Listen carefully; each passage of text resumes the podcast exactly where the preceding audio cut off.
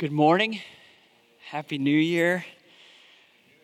Hey, just before we dig in, let me give you an update on what God did in and through our community in the month of December.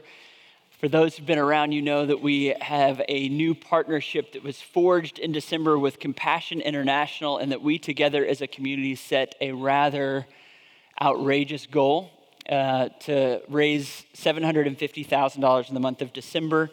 Our that's more than double, almost two and a half X our normal operating budget for a month's giving. And that did prove to be an outrageous goal. We didn't quite hit $750,000, but we got really close. Uh, and I am just amazed by God's generosity in and through this family. Uh, in the month of December alone, Seven Mile Road gave just right shy of $670,000 uh, including several hundred thousand in the last 48 hours. So you really, you really have a flair for the dramatic Seven Mile Road. Um, a beautiful move of God that's going to profoundly impact the lives of several hundred children in this single community in Accra, Ghana. Uh, and we're really excited about the ways that that community, with all of those children, is going to continue to be knit together with our community as we begin to exchange letters and pray for and continue to care for them. And so, thank you for your generosity and for your prayers and for all of the ongoing care that's going to be provided for those children. We're really excited for what God's doing there. So, with that being said, I'm going to pray and we're going to dig into these scriptures together. Would you please join me as I pray? Our Father, you are alive, holy, eternal, totally other and you speak with authority. We thank you that by your Spirit you have inspired and preserved this word that is useful for teaching and correcting and rebuking and building us up. That it will, in fact, if we will yield to it, if we will tremble at its reading and apply it to our hearts and our lives, it will mature us, make us complete and prepared for every good work. That you will be a God that transforms your people and for that, I'm grateful. I'm asking that in these moments, with this word open, that you would speak with power to our hearts, and that today and in the coming weeks, as we explore what the nature of revival looks like and what it looks like for us to be a people revived by the power of your presence, that you would do that very work in our midst, that you would be, breathe fresh life on us. Come and move. We ask it in Jesus' name. Amen. Amen. We're starting 2024 with a four week series on revival. It will be taken from the latter chapters of the book of Isaiah as we explore what does it look like for the presence and the power of God to breathe life on a people and in a community in an appointed way. I'm leaning heavily on a resource by a man named Ray Ortlund. He wrote a commentary in the book of Isaiah that I have found to be quite compelling. And he is the one that kind of turned me onto this idea that in the third section of the book of Isaiah, it really is a pattern or a pathway for revival for the people of God. And so we're not going to preach methodically all 12 of those chapters, but there will be four messages taken from that section of Isaiah and leaning heavily on this particular resource, Ray Ortlund's commentary on Isaiah. And we're going to see how revival is traced through those chapters together to start 2024. And I think it's helpful to, to allow uh, Ortlund from this resource to give us just a basic definition of revival as he's articulating it and as we are exploring it. He says this. True revival is the wind of the Holy Spirit blowing over a community. It is a season in the life of the church when God causes the normal ministry of the gospel to surge forward with extraordinary spiritual power. It's not foolish hysterics, it's God being overwhelmingly real to us. It is a foretaste of the future glory that we await. He goes on to say that J.I. Packer, early in his ministry, said, Do not neglect the revival aspect of your ministry. This idea that if Jesus has taught us to pray, Would your glory come on earth as it is in heaven? We want your presence and your power, your kingdom to come. That if we're going to pray that way, we need to be the sorts of people that continue and regularly cultivate an expectation and anticipation that there are moments and seasons where the presence and the power of God will move in our midst. Now, there's a few important notes to make. Revival is not going to be calendared, it cannot be managed, it will not be manipulated. The presence of God is not subject to an equation or to us kind of twisting his arm into something. That's not what we're doing. What we're doing is we're committing together in this season to be the sorts of people that say, God, you're invited. We welcome you. We hunger for you. We're going to pray for you to come and move with this recognition that if he does, it's dangerous territory. Like, this is an enter at your own risk because the moments where the presence and the power of God surges in a community, it means that things are exposed, things are changed. Places where we've been able to hide and pretend we are no longer, that where God actually answers the sorts of prayers that you are going to be invited to pray. The places where texts like this become real in our midst, where God is overwhelmingly real to a people things can never be the same. And so we're exploring what it looks like. We're praying that it might happen in our midst. And you're invited to enter with full awareness that we do so at our own risk. Things can never be the same where this is true.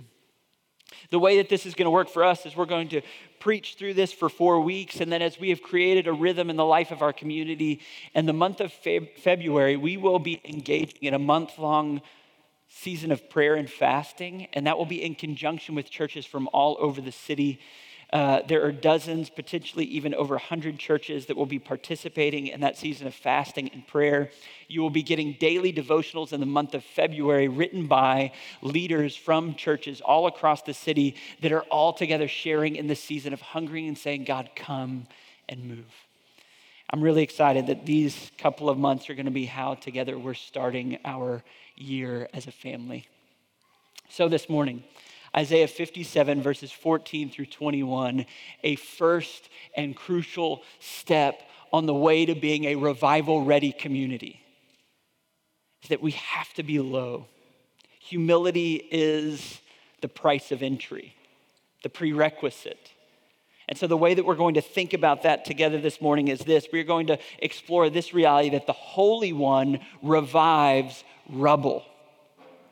So do not resist being torn down.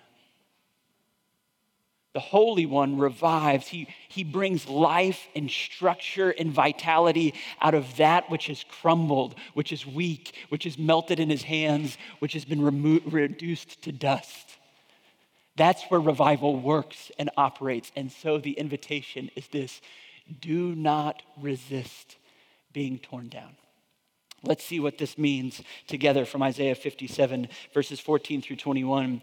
First, the invitation, the first must for us is this that we have to recognize the otherness of God. He is the Holy One. This in verse 14 and 15a says, it says, And it shall be said, Build up, build up, prepare the way, and remove every obstruction from my people's way. For thus says the one who is high and lifted up who inhabits eternity, whose name is holy. I dwell in the high and the holy place. We have to recognize who it is that's speaking in this text as these chapters begin to, to, to, lay out for us what revival looks like. We've got to pay attention to who's speaking and who's setting the table. The one who is speaking is in a class by himself a class of one that is shared with no other. He is high and exalted and he is eternal, and for that reason, he is holy. Holy means other or different. There's no one like you. You are totally set apart. And the reason that he is is because he's high, he's exalted, he's eternal. Nobody fulfills those categories perfectly like God. He is holy. There's no one like him. This is true throughout the scriptures. We could turn lots of places to see it. We see it in a spot like 1 Samuel 2 in verse 2. It says, There is none like the Lord, there is none beside you, there is no rock like our God. Or again in Exodus 15 and verse 11, it says, Who is like you, O Lord, among the gods? Who is like you, majestic in holiness, awesome in glorious deeds, and doing wonders? Or again in 1 Timothy chapter 6 and verse 16, we read this Who alone has immortality, who dwells in unapproachable light, whom no one has ever seen or can see. To him be honor and eternal dominion. Amen. This is the God who is surrounded by the angelic host that calls holy, holy, holy all the livelong day. They cannot stop because when they try to approach him, they have to guard their eyes because it's unapproachable light. He is in a category of his own, high and exalted, eternal and glorious, doing deeds that no one else can match. And so they say, other. This is true earlier in the book of Isaiah, in the vision that he had. It's true in the book of Revelation that the angels sing, Holy, Holy, Holy. This God who is speaking is in a class by himself. We have to start by paying attention to who we're dealing with. I remember when I was 10 years old, my dad had a business trip to Boston. He was going with my mom, and they were going to get to stay in this cool hotel in downtown Boston, and they decided to take their youngest son. I got to go with them. And so it was this really exciting time. We were checking in. My dad was going to a meeting, and my mom gave me permission to go upstairs to the indoor pool, which you know when you're 10 is the coolest thing. You could stay at the hotel, swim at the pool. So I was going in the elevator upstairs by myself to the pool, and this guy that was 6'10 and had a thick German accent got into the elevator, and we were talking and we started laughing. He was asking stories about where I was from and how I ended up there. And we got off on the same floor and walked together, and there was another guy that had been in the elevator kind of trailing along behind us. And this guy was like, All right, buddy, well, I'll see you later. And he goes off and walk. And the guy standing next to me is like, How cool. I can't believe you connected with him like that. That's amazing. And I was like, What do you mean? It's like, That's Detlef Schrempf. That's the that's the all star guard, the first ever European all star in the NBA. He plays for the Indiana Pacers. They're staying here because they're playing the Celtics right now in the playoffs. The Pacers are here. I was like, wait, what? Me and old Detlef are hanging out? I had no idea. And I was so undone that I spent this time with him. I didn't know. I didn't get his autograph. I didn't, uh, you know, this 10 year old was like melting under the fact I had no idea who I was with. And uh, in many ways, think as we enter these chapters, there's this potential of like rushing past the fact of like, no, no, no, slow down and pay attention to who's speaking. If, if, you, if you don't become blind to the fact that you're standing next to something that is so far greater than anybody that's that's notable in our society, anybody that we would be impressed by if we were close to, the Holy One is speaking, and he's about to, he's about to let us in on two very stunning and surprising secrets. Mysterious realities that if we lay hold of them, our whole existence will be transformed. We don't want to miss the fact that the Holy One is speaking. And he's about to reveal to us the price for entry into experiencing revival and the power of his presence. You see, we have to recognize the otherness of God. This is the Holy One that is speaking. And then, secondly, we have to be stunned. We have to be stunned by his total commitment to reviving rubble. And we're going to see this in his revelation of two very surprising secrets, stunning revelations, okay? Stunning surprise number one comes in verse 15, and it's this He dwells with the lowly. He lives, and inhabits, and draws near to the lowly. Look at verse 15 with me. For thus says the one who is high and lifted up, who inhabits eternity, whose name is holy, I dwell in the high and holy place. That makes sense. What he says is, I'm in a class by myself. Nobody can be with me fully. I dwell in the high and the holy place. That's where I live. And also with him who is of contrite and lowly spirit, to revive the spirit of the lowly and to revive the heart of the contrite. This is the biggest twist. We are coming into the presence of the Holy One who is unapproachable, lives in unapproachable light, majestic and glorious in all of his ways. And he says, I dwell in the high and exalted place, to which the honest response is, Well, that's not available to me. When we consider who we're dealing with and where he, he dwells, we go, Well, gosh, I don't know that I'll ever dwell with him. He dwells in the high and the holy place. He goes, And also, let me let you in on a little secret. I also dwell with the contrite and the lowly of spirit. The word for contrite literally means powder or dust. It's like he's saying, I'm with the pulverized. I'm with those that have been reduced to rubble, the weak and the needy. This is where I live. I live in the high and the holy place, and I live there, to which the honest reader should say, Well, this path is not available to me. I cannot go to the one who lives in unapproachable light, who has never been seen and will never be seen. But listen, the path of the pulverized is open to any that's willing to go down it. He says, To the contrite and lowly, there you will find me. And this is not a false humility.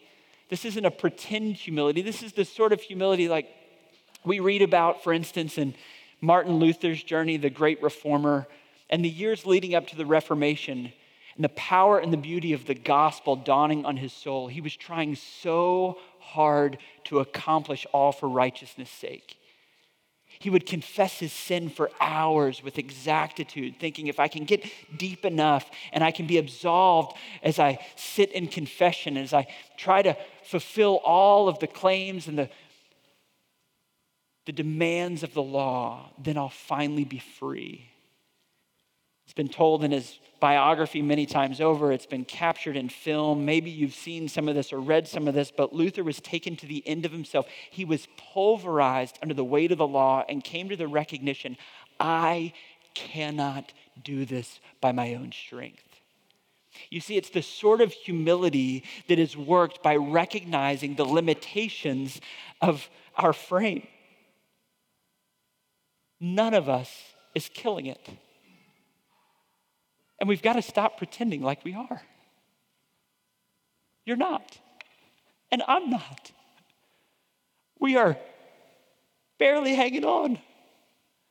And we need the kindness and the grace of God to hold us together. What it's saying is those who are willing to tell the truth, to be contrite and lowly, to come undone in the hands of God, he says, These are the people with whom I can dwell. And the purpose for his dwelling with people like this is repeated twofold. He makes it plain by emphasizing, he repeats it at the end of that verse. Did you hear it at the end of verse 15?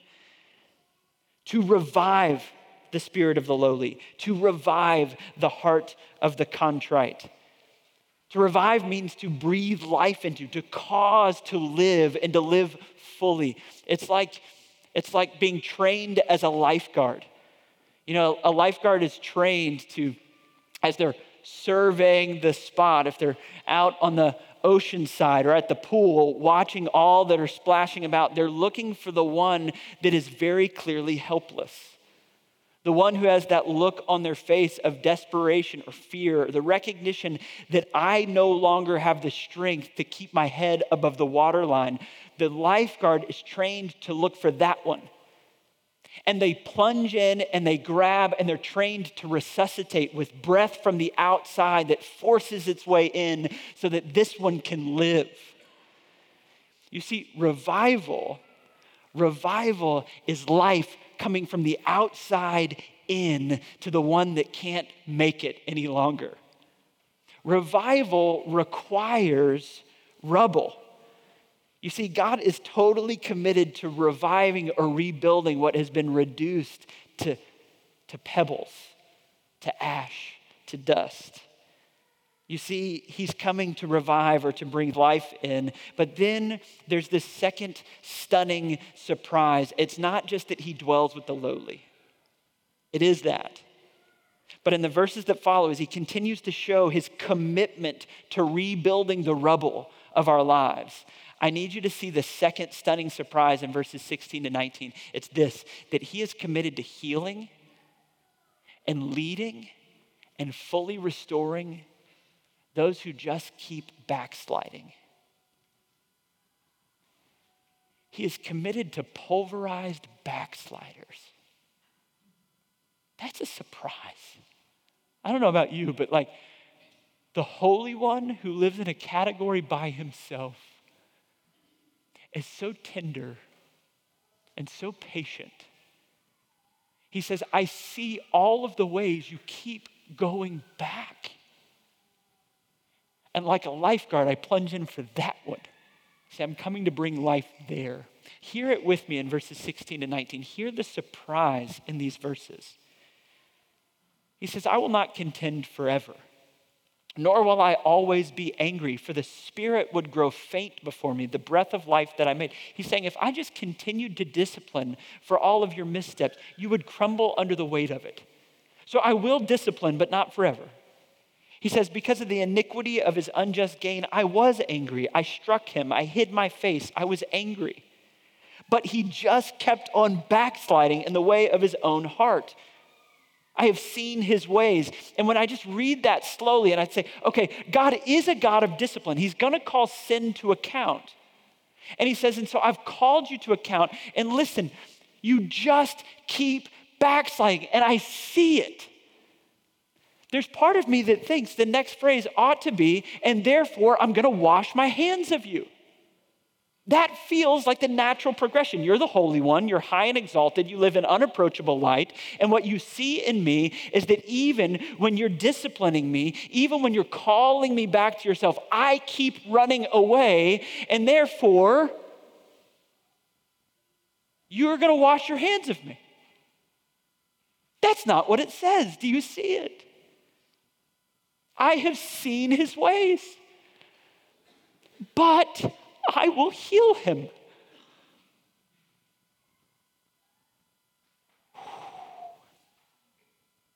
I will lead him. I will restore comfort to him and his mourner, his mourners, creating the fruit of the lips. Peace, peace to the far and to the near, says the Lord. I will heal him. There's a reason the angels look at him and go, Who is like you? Like, we don't know what else to say except that you are other. The one who is perfect and has pursued his people says, You just keep denying me. You keep treating me like I'm light and unimportant. And I see it, and I will heal you. What kindness? Heal means like to stitch, to like lovingly knit you back together. And when it says lead you, it could also mean carry you. Like it's like he finds you in your, your wallowingness, your weakness, your embarrassment, and your shame. And he goes, Oh, here we are again. I can handle this. And he just starts knitting and caring and restoring for the purpose of comfort and wholeness.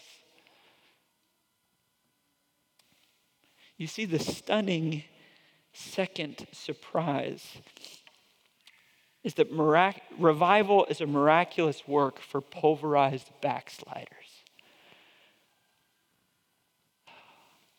I hope that sounds like good news to you. It certainly does to me because I qualify. If revival is available to the ones that have mastered prayer, I don't qualify. If it's to the ones whose discipline have commended them to God so that He will finally be good to them, I don't qualify. If it's to those who have remained really faithful and urgent in their evangelistic efforts, I don't qualify. But if it's for those that have been pulverized by their sin and weakness, what they have done and what others have done to them, and they're willing to admit it, they qualify. They're revival ready. honestly admitting that we are in need is all that's required for entry. A revival ready community is one that's saying, we can't do it.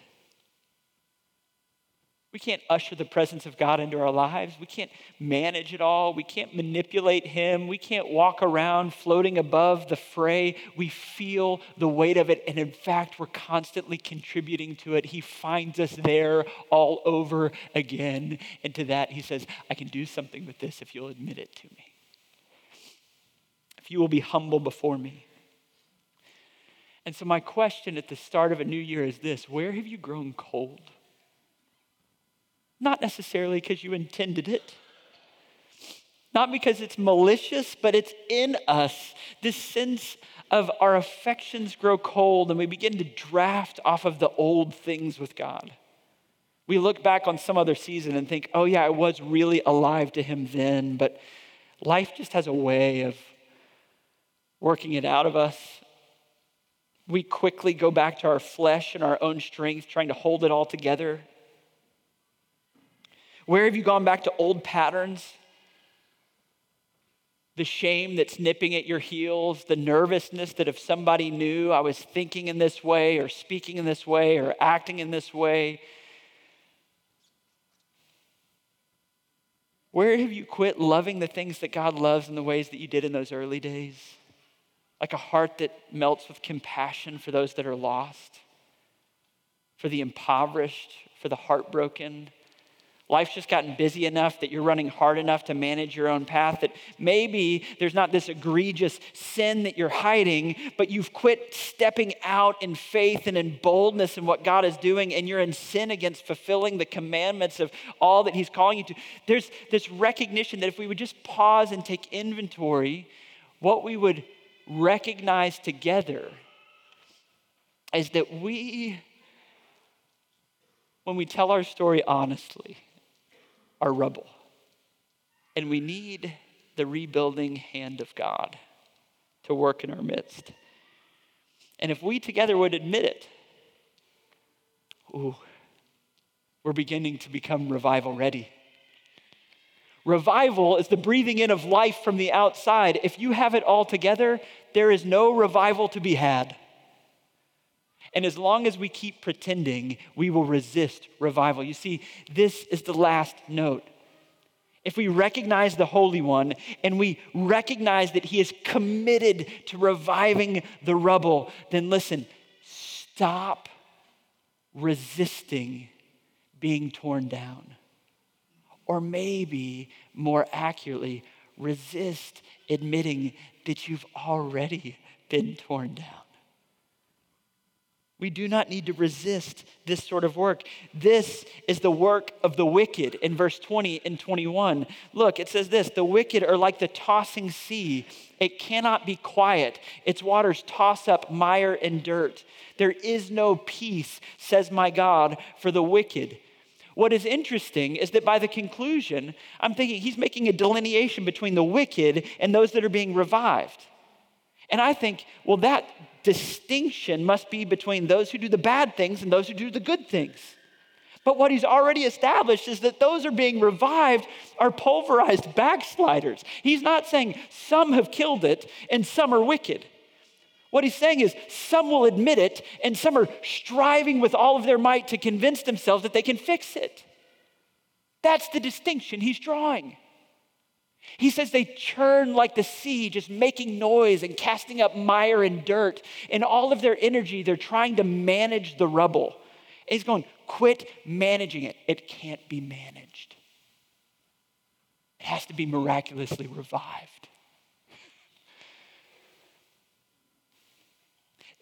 We, we see it earlier in the chapter in verses 8 through 10. He explains how the wicked cast up this mire, how they try to manage. It says this behind the door and the doorpost, you have set up your memorial. He means that they've, they've engaged in idolatry in the secret place. He says, For deserting me, you've uncovered your bed, you've gone up to it, you've made it wide, you have made a covenant for yourself with them, you have loved their bed, and you have looked on nakedness.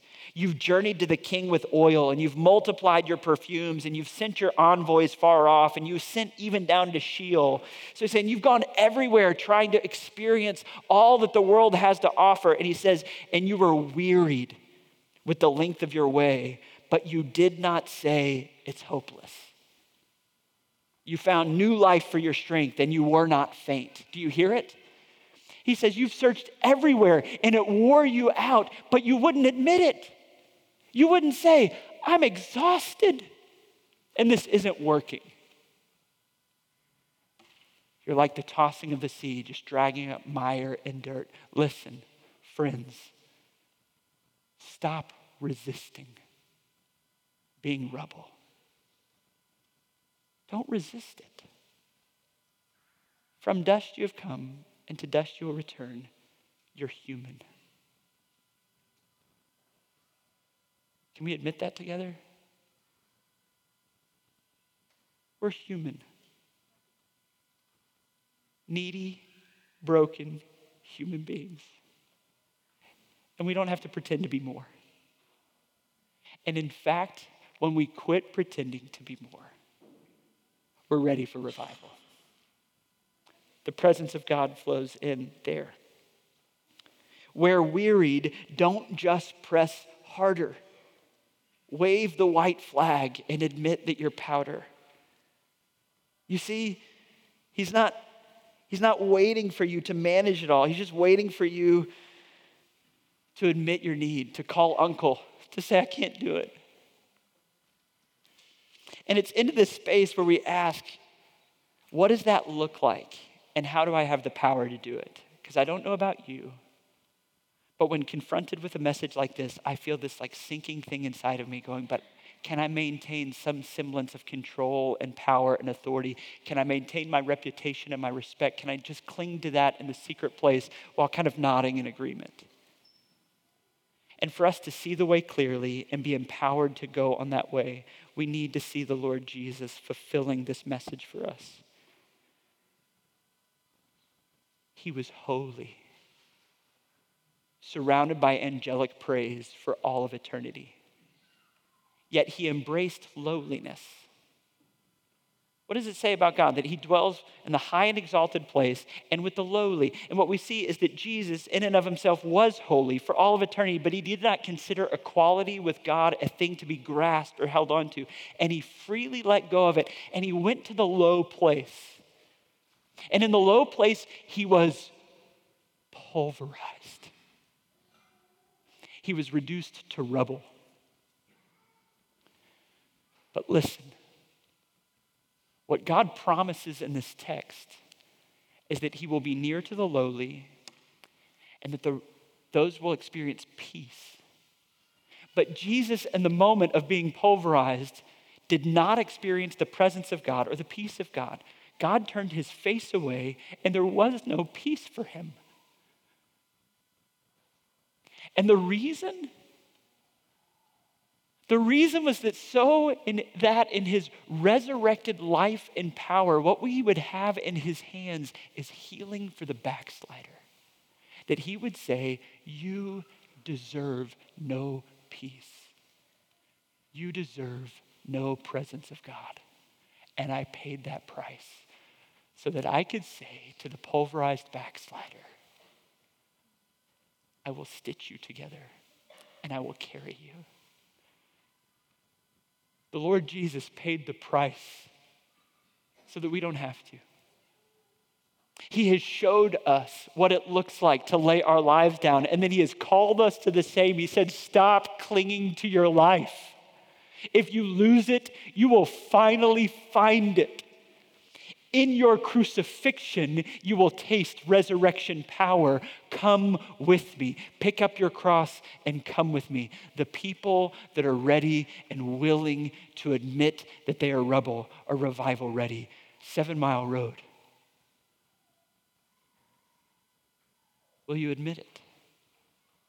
Can we together go on the path towards being revival ready, and it starts in a very low place the place of being contrite and lowly, to embracing humility in its fullest sense. This is the path of preparation to reveal the power and the life and the breath of God that we are begging Him for in this coming year.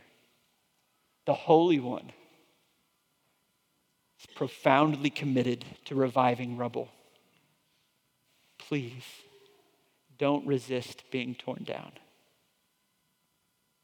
Let me pray for us.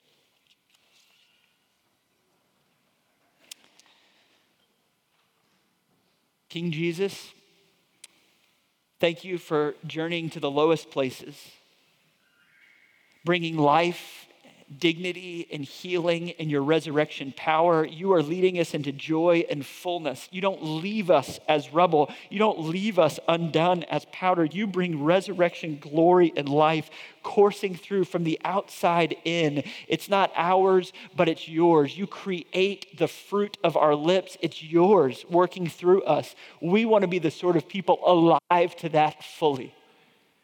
I pray that for my brothers and sisters. I pray for those whose affections have grown cold, for those that feel like they are far from you, for those that feel like they're just engaging in a religious game, for all of us, God, who have resisted you. Would you breathe fresh life into us in this season? Revive us again, oh God. We need you. We are ready and willing for you to come and to change everything. King Jesus, we bless you and we thank you that it's your death, your burial, and your resurrection that makes new, rich, abundant life possible. Would you come work that in us? It's in your precious name that we pray. Amen.